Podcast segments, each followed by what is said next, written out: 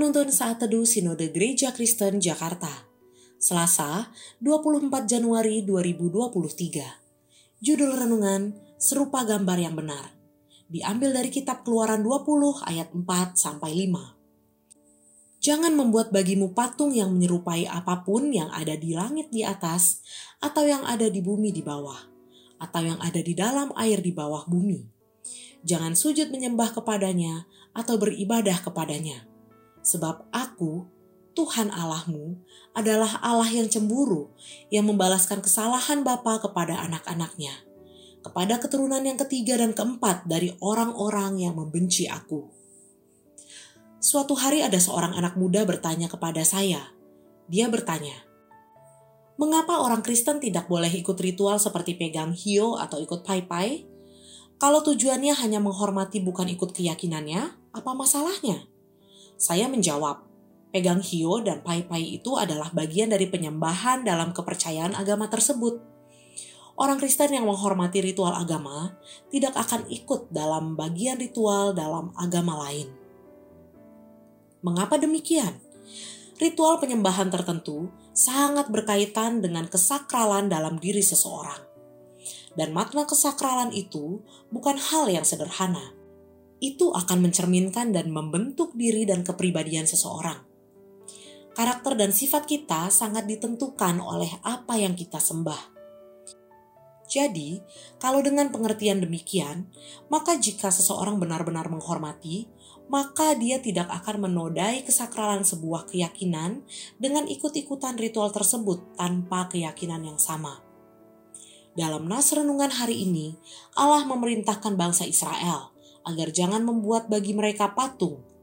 Patung dalam bahasa aslinya adalah pesel, yang memiliki arti gambar yang dibuat atau dibentuk. Yang pengertiannya bukan sekedar patung buatan pernak-pernik atau hiasan. Pesel itu memiliki pengertian lebih mendalam. Pesel itu berkaitan dengan keserupaan dalam diri manusia.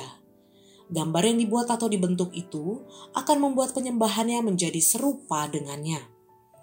Ini bertentangan dengan penciptaan manusia. Manusia diciptakan dari gambar Allah. Manusia yang menaati Sang Pencipta akan menyerupai gambar Sang Pencipta, menyerupai dalam karakter, sifat, dan kesuciannya. Ketika manusia memberontak kepada Allah, maka manusia menciptakan gambar bagi dirinya sendiri. Gambar yang dibuat oleh manusia itu memiliki dua implikasi. Pertama, itu adalah ekspresi tentang apa yang kita inginkan dan cintai. Seseorang yang menghendaki kekayaan. Dalam ketamakannya, dia akan membuat sebuah sesembahan dengan rupa tertentu. Mereka menyembah rupa atau gambar itu. Harapannya agar ketika disembah, maka mereka akan menjadi makmur dan kaya. Ini disebut dengan Tuhan buatan diri sendiri. Tuhan buatan adalah Tuhan palsu sebagai ekspresi keberdosaan dalam dirinya sendiri. Kedua, gambar itu membentuk identitas atau kepribadian seseorang. Jadi, ketika seseorang sujud menyembah patung buatan mereka, maka akan semakin mirip dengan apa yang disembahnya. Jika patung itu bertujuan untuk ketamakan, maka akan membentuk diri mereka makin tamak. Jika patung buatan mereka adalah bertujuan untuk kekuasaan, maka mereka akan menjadi begitu nafsu dengan kekuasaan. Dan jika patung buatan mereka tentang kepuasan seksual, maka mereka akan terjerat dalam ikatan seksual. Jadi, penyembahan itu bukan persoalan sederhana. Saya temukan masih banyak anak Tuhan yang masih ikut sembahyang kubur, ikut dalam ritual agama tertentu. Tuhan Allah sangat melarang anak-anak terlibat dalam hal ini.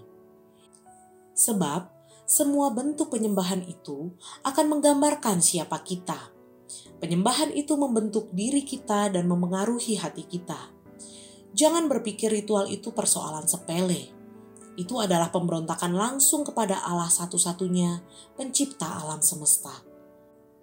Pemberontakan kepada Pencipta yang telah menciptakan kita menurut gambar dan rupanya.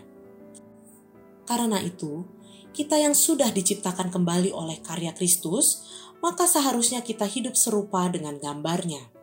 Kita tidak berkompromi dengan ikut dalam ritual keyakinan lain. Kita diciptakan dari gambar Allah, maka tindakan yang benar adalah menyembah Dia dan hidup serupa dengan dirinya, bukan menyembah kepada ilah yang lain. Terpujilah nama Tuhan.